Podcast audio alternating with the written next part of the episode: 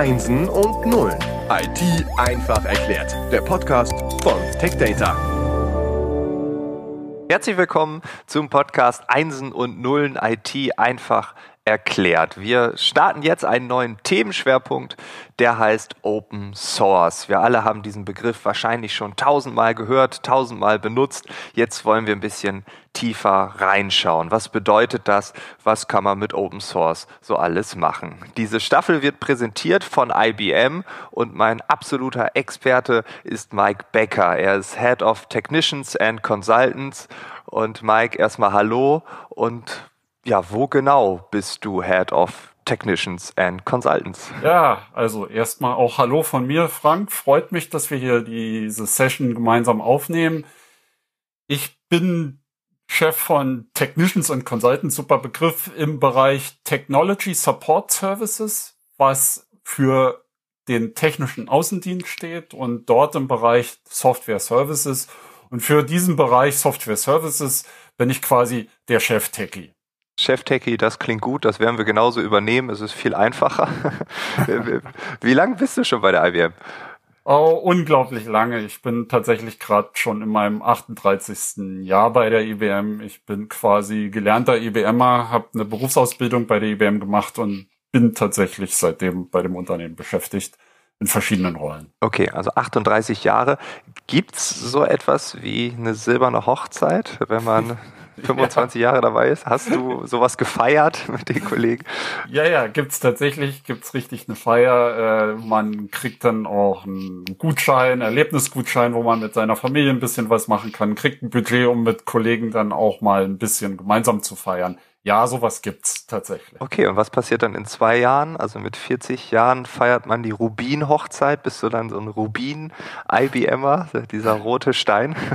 Ja, nee, einen roten Stein gibt's dann nicht. Äh, auch wenn man sich dann vielleicht steineit fühlt. Nein, tut man nicht. Also ich fühle mich tatsächlich relativ jung, immer noch geistig jung geblieben. Äh, da gibt's noch mal eine Feier, aber tatsächlich die Leute, die 40 Jahre bei der IBM erleben, sind inzwischen sehr, sehr rares Gut, sind eigentlich so Menschen wie ich, die mit einer Berufsausbildung da angefangen haben. Ist aber in den heutigen Biografien immer viel, viel weniger, merke ich. Ich habe das tatsächlich bis jetzt zweimal selber erst erlebt. Bei Kollegen. Okay. Also bist du schon ein rares Exemplar. Das ist ja schon ganz gut. Ich freue mich, dass du dir die Zeit nimmst. Ähm, warum bist du mein Experte zum Thema Open Source? Ist das dein täglich Brot? Ist ein Teil meines täglich Brots. Äh, tatsächlich äh, Chef-Techie. Ich darf mich eigentlich um alle technischen Themen im Software-Service-Bereich bei uns äh, ja mit den Themen auseinandersetzen. Allerdings haben wir in den letzten Jahren sehr, sehr starken Schwerpunkt auf das Thema Support für Open Source gelegt. Und als Chef-Techie bin ich da quasi in der Vorreiterrolle und darf mich mit dem Thema wirklich intensiv auseinandersetzen und äh, tatsächlich beratend unterwegs sein und äh, hatte auch in meiner gesamten Karriere immer wieder Kontaktpunkte mit Open Source. Ich habe um die 2000er rum Linux-Ausbildung gemacht, was ein sehr prominentes Open-Source-Produkt ist. Und von daher war ich quasi prädestiniert, mich intensiv mit dem Thema auseinanderzusetzen. Okay, dann können wir direkt einsteigen. Die erste Frage ist logisch. Was genau ist eigentlich Open Source? Ich meine, wir benutzen es dauernd, aber was ist das? Das ist eine sehr, sehr gute Frage und die meisten Menschen, wie du sagst, benutzen die Begrifflichkeit Open Source und wissen eigentlich gar nicht so richtig, was es ist. Und Open Source ist eigentlich das, was das Wort im eigentlichen Sinne sagt. Das ist Softwarecode, wo ich über die jeweiligen Lizenzmodelle und für Open Source gibt es verschiedene Lizenzmodelle verpflichtet bin, den Source Code, also mein Coding offen zu legen. Das ist der Kerngedanke hinter Open Source, dass Open Source ein Allgemeingut ist, ein Allmende, was von einer Community benutzt werden darf und auch von der Community erstellt wird. Gibt es da Unterschiede zu dem Begriff Freeware? Weil ja. da habe ich immer gedacht, das ist doch eigentlich das logische oder die logische Weiterentwicklung. Also Open Source und Freeware beziehungsweise Shareware wird gerne in einen Topf geworfen, sind aber de facto zwei komplett unterschiedliche Themen. Freeware ist klassische Closed Source, nennen wir das. Also nicht Open Source, sondern Closed Source. Und das ist eigentlich eine Software, wo sich irgendjemand hinsetzt, diese Software schreibt, wie er möchte und dann einfach umsonst zur Verfügung stellt. Also mhm. for free. Darum auch der Begriff Freeware. Während Open Source, so wie ich ja eben schon gesagt habe, tatsächlich da auch Verpflichtungen mitbringt, den Source Code offen zu legen, so dass auch andere sich diesen Source Code angucken können. Und das ist ein eklatanter Unterschied, nämlich zwischen äh, Freeware und Open Source. Und wir, wir kennen es alle, gerade die, die ein bisschen länger in der IT unterwegs sind, dass man sich mit einer Freeware auch gerne mal was eingefangen hat. So wie Viren und Trojaner. Das hat es ja immer wieder mal gegeben. Ich weiß nicht, wie deine persönlichen Erlebnisse da waren. Ja, ich würde das nicht verneinen. Ja, ja das, das ist halt einfach so ein Risiko, was ich da habe, dass ich mir nämlich da was einfange und im Gegensatz dazu, und das ist also Kennzeichen von Open Source, Open Source wird als relativ sicher betrachtet, weil der Source Code offen ist, weil Menschen auf den Source Code drauf gucken, die nämlich vielleicht nicht die Intention haben, da als äh, ja jemand Böses dir was einzuschleusen in deinen Rechner, hast du quasi die Kontrolle durch die gesamte Community, dass dieser Source Code, der dann, bevor er veröffentlicht wird, durch einen Review-Prozess in so einer Open Source Community geht, vorher von Leuten, die quasi eine Trusted Source sind, weil sie sich in der jeweiligen Community auch einen Status erarbeitet haben, reviewed wird, bevor er dann quasi in den Source Stream mit eingenommen wird und ein Teil des Softwareproduktes wird. Also viel, viel höhere Sicherheit. Und das ist zum Beispiel auch ein entscheidender Unterschied zwischen Freeware und Open Source. Hast du Beispiele? Du hast eben schon gesagt, Anfang 2000 hast du dich mit Linux auseinandergesetzt. Das ist doch ein klassisches Beispiel für Open Source. Also ich würde sagen, Linux ist das exemplarische Beispiel für Open Source, was jeder von uns kennt. Open Source fing in der IT-Industrie aus meiner persönlichen Historie betrachtet tatsächlich wirklich richtig an mit dem Thema Linux. Also auch wir als IBM, auch wenn die meisten das tatsächlich nicht wissen und sehr häufig auch überhaupt nie wahrgenommen haben, wir waren einer der wirklich ersten Kontributoren auch zu Linux. Wir haben uns intensiv mit Linux auseinandergesetzt. Und Linux war eins der großen Open Source Projekte, wo tatsächlich viele, viele Unternehmen in das Thema eingestiegen sind. Äh, wie auch ein anderes Beispiel, äh, auch, und ich, ich weiß nicht, ob du dich noch dran erinnerst, Otto Schilly zum Beispiel hat ja damals auch in den ja öffentlichen Diensten dafür gesorgt, dass das Thema Linux vorangetrieben wurde. Und das, das ist zum Beispiel auch einer der kennzeichnenden Themen für Open Source, was Open Source eigentlich so zum Treiber der Industrie gemacht hat. Es führt nämlich auch zum gewissen Maß an Konkurrenz, um ja proprietäre Software im Prinzip mit einem entsprechenden Gegengewicht an anderen Softwareprodukten zu versehen und möglicherweise auch Lizenzmodelle und ja, Marktmonopole zu brechen. Weil das ist das, was ein Otto Schilly damals versucht hat, in den, äh, ja, im öffentlichen Dienst, indem er gesagt hat, wir sind hochabhängig, in dem Fall war es tatsächlich Microsoft als Softwarehersteller von Microsoft-Produkten, die können uns die Preise diktieren. Dann hat er einfach mal eine komplette Ägide ausgesprochen für sein eigenes Haus und hat gesagt, und jetzt schwenken wir mal schön rüber auf Linux und hat auf einmal damit eine ganz andere Verhandlungsposition auch gegenüber so einem Hersteller wie einer Microsoft gehabt. Und das ist auch ein Charakteristikum vom Open Source, dass es im Prinzip tatsächlich immer versucht wurde, als Gegenpol zu Closed Source Produkten zu positionieren.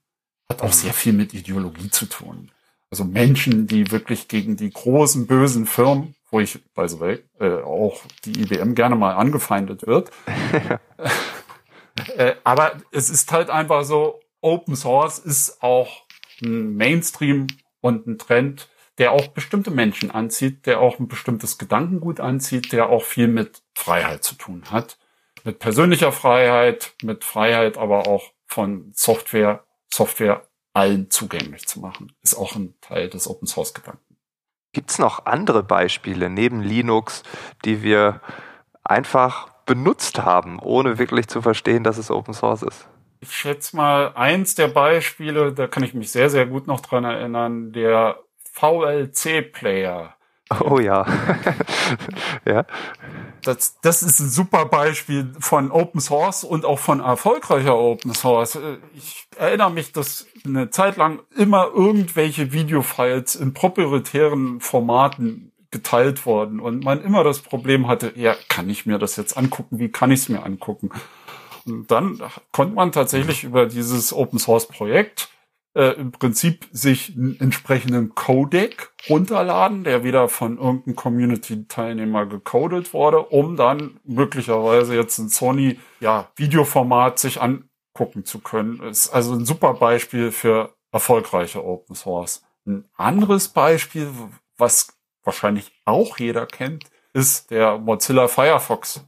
Ist ein Open Source Browser, der tatsächlich als Gegengewicht auch wieder zu kommerzieller Software, nämlich dem Internet Explorer, geschrieben wurde, um einfach auch Abhängigkeiten ja von anderer Software ja zu lösen. Also hier mhm. Leute frei zu machen. Also Open Source kommt oder kam zumindest in der Vergangenheit auch immer mit einem Teil Ideologie. Ich glaube, über das Thema Ideologie sind wir heute weit hinaus. Heute gibt es sehr, sehr viele Gründe, warum Open Source zum Einsatz kommt. Da ist Ideologie viel, viel weniger der Grund, sondern ganz, ganz andere Themen. Aber ich, ich glaube, darüber werden wir uns ja sicherlich später noch unterhalten.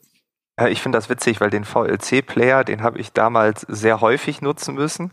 Und äh, seitdem ich in dem Mac-Universum unterwegs bin, habe ich ihn auch wieder, äh, weil auch hier viele Formate, ähm, die aus anderen System stammen, ich einfach auf dem Mac nicht abspielen kann. Mit dem VLC-Player bin ich wie früher weiterhin auf der sicheren Seite. Ich kann alles gucken.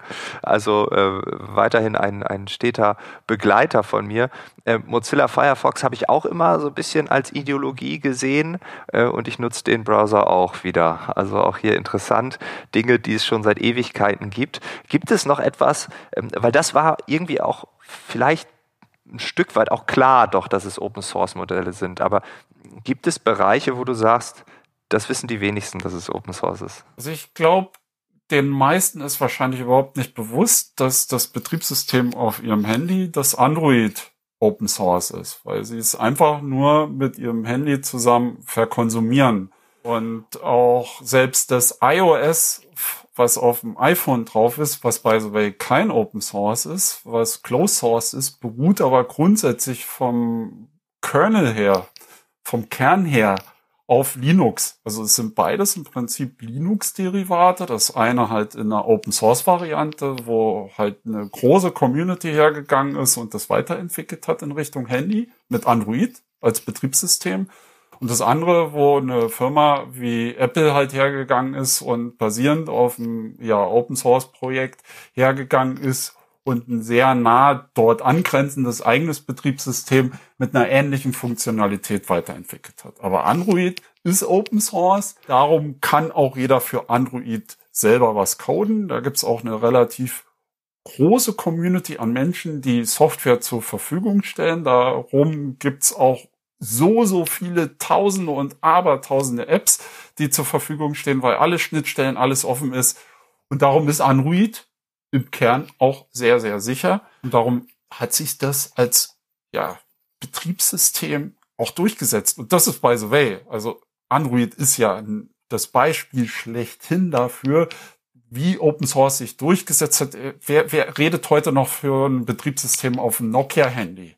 Wenn du daran denkst, wie schwerfällig das war, wie man sich da durch irgendwelche Menüs durchkämpfen musste. Das zeigt, was hier Open Source machen kann, wenn auf einmal eine große Community auf so ein Thema losgelassen wird und die sich mit dem Thema Usability und by the way auch immer mit einem Auge auf das Usability-Modell eines ja, Apple iPhones guckend des Themas annehmen und auf einmal anfangen, ja, ähnliche Funktionalität über ein Open Source Projekt parallel einfach zu entwickeln und zur Verfügung zu stellen. Das ist mhm. mal ein Riesenbeispiel von, ja, erfolgreicher Open Source. Ja, und da gebe ich dir recht. Also Android hätte ich nicht gedacht. also ich habe das immer irgendwie mit dem Google-Universum in Verbindung gebracht, äh, ohne es zu hinterfragen.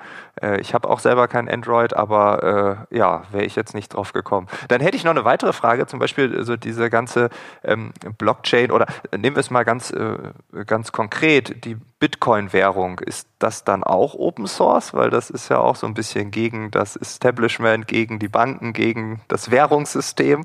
Das müsste doch dann auch Open Source sein, oder? Ja, und hast du absolut recht. Bitcoin ist zum Beispiel auch ein Projekt, was als Open Source entwickelt wird und was in einer der, der größten Plattformen auch sich, äh, also Plattform in dem Sinne, wo wird Open Source gemanagt? Äh, da gibt es eine Plattform, die heißt GitHub und da kann jeder über GitHub äh, sich im Prinzip den Bitcoin Open Source angucken, entsprechend auch nachvollziehen, was da passiert, wie es passiert.